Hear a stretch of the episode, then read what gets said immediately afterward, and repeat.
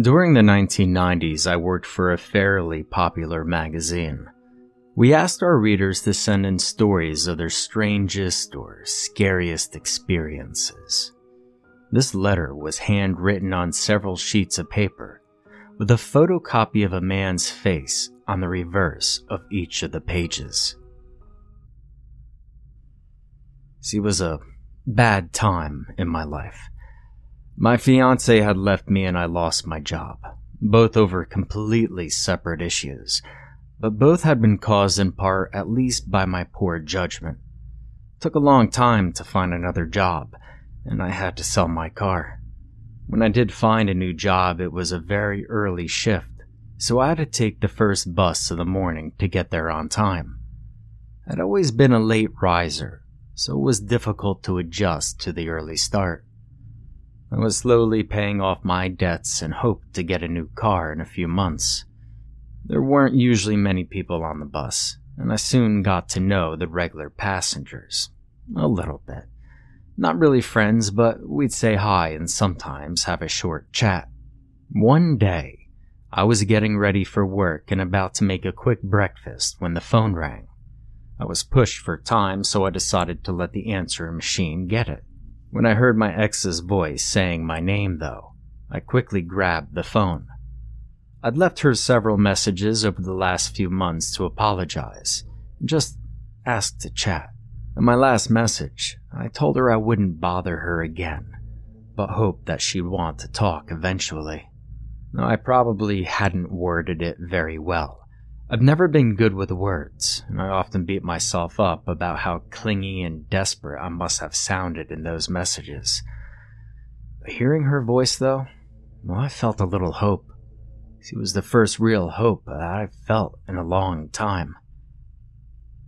Don't go to work today, she told me as soon as I picked up the phone. Sometimes, on her days off, she'd beg me to call in sick and spend the day home with her. Sometimes I even had. Hearing her say that, my heart leapt. I playfully asked her why, expecting her to respond as she had when things had been good between us. But instead, she started crying. I tried to console her to ask what was wrong, but she just sobbed for several minutes. Eventually, she repeated her plea.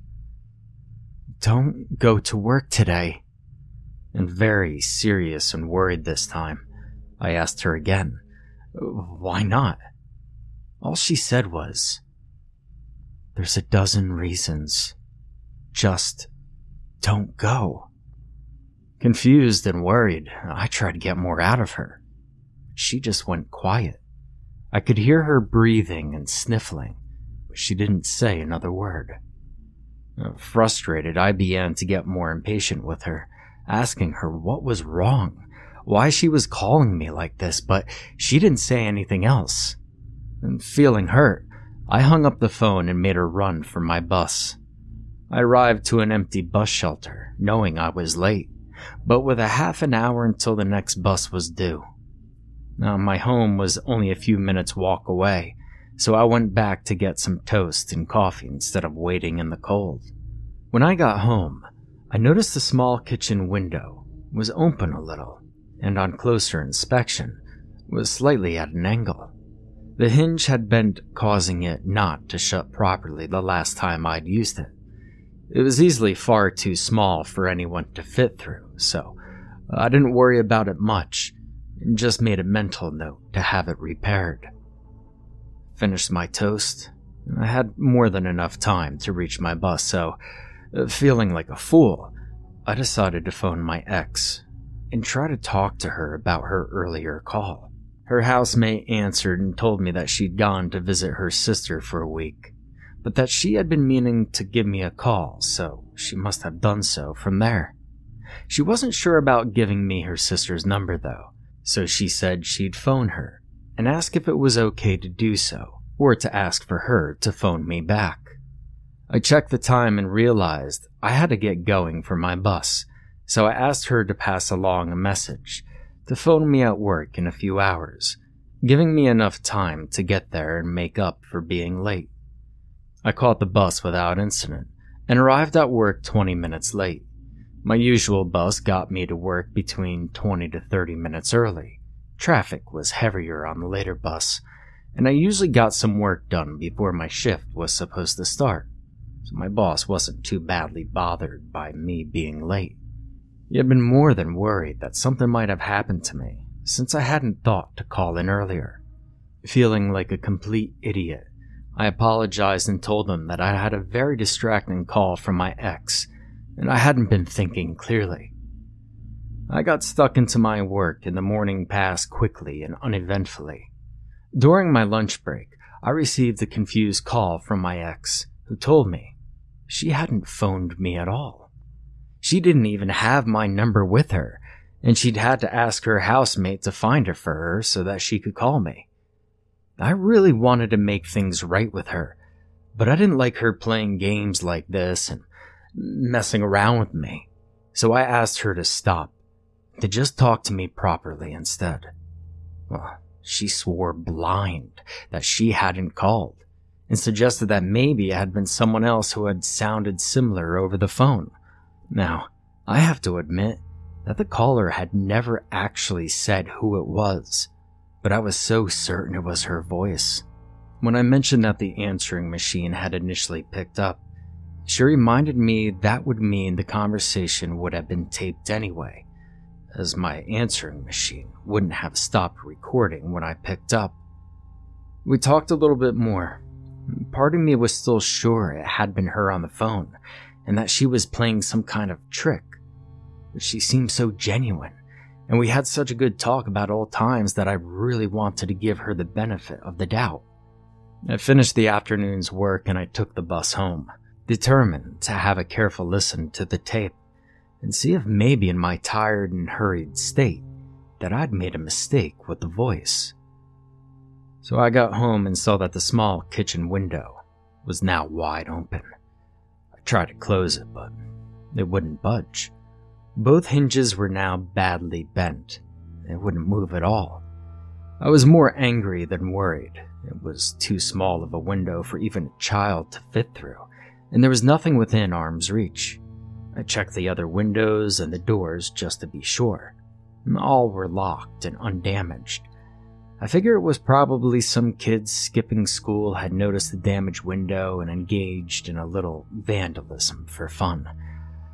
I phoned the local police to report the damage, and they of course asked if anything had been taken. Even though I assured them nobody could have gotten in, they told me to check any valuables anyway just to be sure. I didn't have much of value, so it didn't take me long to check. I returned to the phone and told the officer that indeed nothing had been taken. He told me that someone would be over to look at the damage and check for prints, but to keep my expectations on the vandal being caught reasonable and see if my insurance would cover the repairs. It wasn't until I put the phone down that I noticed that the tape deck on the answering machine was empty. Now I'm thinking, did my ex still have a key? I mean, she couldn't possibly have come in and took the tape just to cover up her call. Could she? If she was really visiting her sister, she was far too far away to have had time to make the trip and take it anyway. Could she have convinced her housemate to lie about the trip? I mean, Besides, I clearly remember her returning my key when we broke up. She wouldn't have had a copy cut and kept it. Why would she do all of this just to avoid admitting the phone call? See, none of it made any sense, but it seemed clear that she must have taken the tape after our conversation at lunch, when she remembered it was recorded. Maybe she then broken the window to cover the fact that she'd use a key to get in. But it didn't make any sense either. Why not make one of the larger windows look forced, so it would be more convincing? I mean, hell, why even do any of this at all? It was completely out of character for her, even without taking into account all the other things that didn't add up. So the police officer arrived a little later to take a look at the window and agreed that nobody could have possibly gotten inside through there. I told him about the answering machine tape and about having a strange call that my ex denied making on the tape, but that I was mostly sure that she wouldn't have broken in to take it. He seemed it was unlikely, but he'd heard of seemingly rational people doing stranger things before, and that they'd look into it, just in case. He checked around the window for prints, but didn't find anything, not even smudges. He checked around the inside and outside of the house and concluded that nothing else appeared to have been tampered with.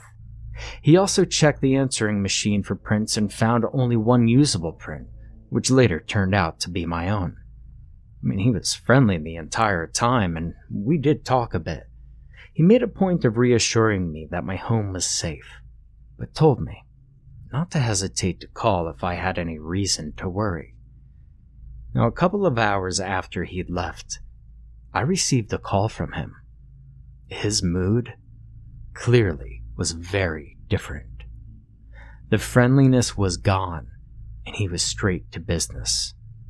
He told me that he'd confirmed that my ex was indeed visiting her sister and couldn't have taken the tape. He said it was most likely kids who had broken the window and asked if I was certain that there had been a tape in the answering machine that morning, and perhaps that I'd taken it out at some point and forgotten to put it in. I was indeed sure. I never left the tape out. Once I listened to the messages and made a note of anything from them, I always rewound the tape and let it record over them. I couldn't remember ever having taken the tape out. I wanted to talk more about it, ask if the housemate had an alibi, or if he was sure my ex hadn't somehow managed the trip in time. But I could tell he wasn't interested anymore, so I didn't bother. Later, on the evening news, there was a story of a man's body having been found nearby. I realized that the body had been found in the time between the policeman's visit and his later phone call and that probably explained his change in attitude. They didn't give many details on the news that night, but they clearly believed it to be a murder and warned people to be careful and report anything suspicious. So, the next day, on the bus to work, I was surprised to see the same police officer board a couple of stops past my own. He talked to the driver quietly for a while who then pointed to all the regular passengers. Recognizing me, he came to talk to me first. He showed me a picture of one of the other regulars and asked me if I'd seen him yesterday. I explained how I missed the bus and I hadn't seen him, and so he made a note in his book and moved on to the other passengers. After he had a short and quiet talk to each of the other regulars, all three of them left the bus with him and I saw them walking down the street together as we drove away. The rest of the day passed uneventfully. The short interruption of the bus journey hadn't been enough to make me late, and I'd been too distracted to talk to anyone on our breaks at work. When I got home, I put the news on to see if there were any more updates, and I immediately saw a picture of the man the police officer had shown me a photograph of. The news reporter said that more of the details of the vicious crime had been revealed. A witness had seen the man get off of the bus with another man behind him, and they both headed off in the same direction. This was the last time anyone had seen him alive, and happened shortly before the estimated time of death.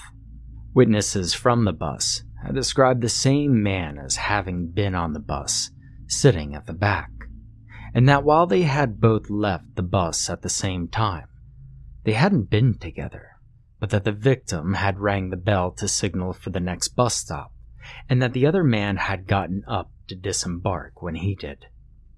Police believe that the man got on the bus to pick a random victim and followed him from the bus stop, and once they were out of the sight of witnesses, he stabbed the man 12 times.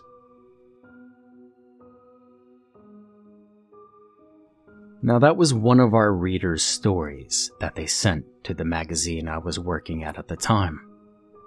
Unfortunately, the writer hadn't included the requested permission for our magazine to print his letter, nor did it include a phone number. The address wasn't far away, though, and both myself and my editor were keen to print the letter, so my editor decided that he'd make a quick visit to get signed permission.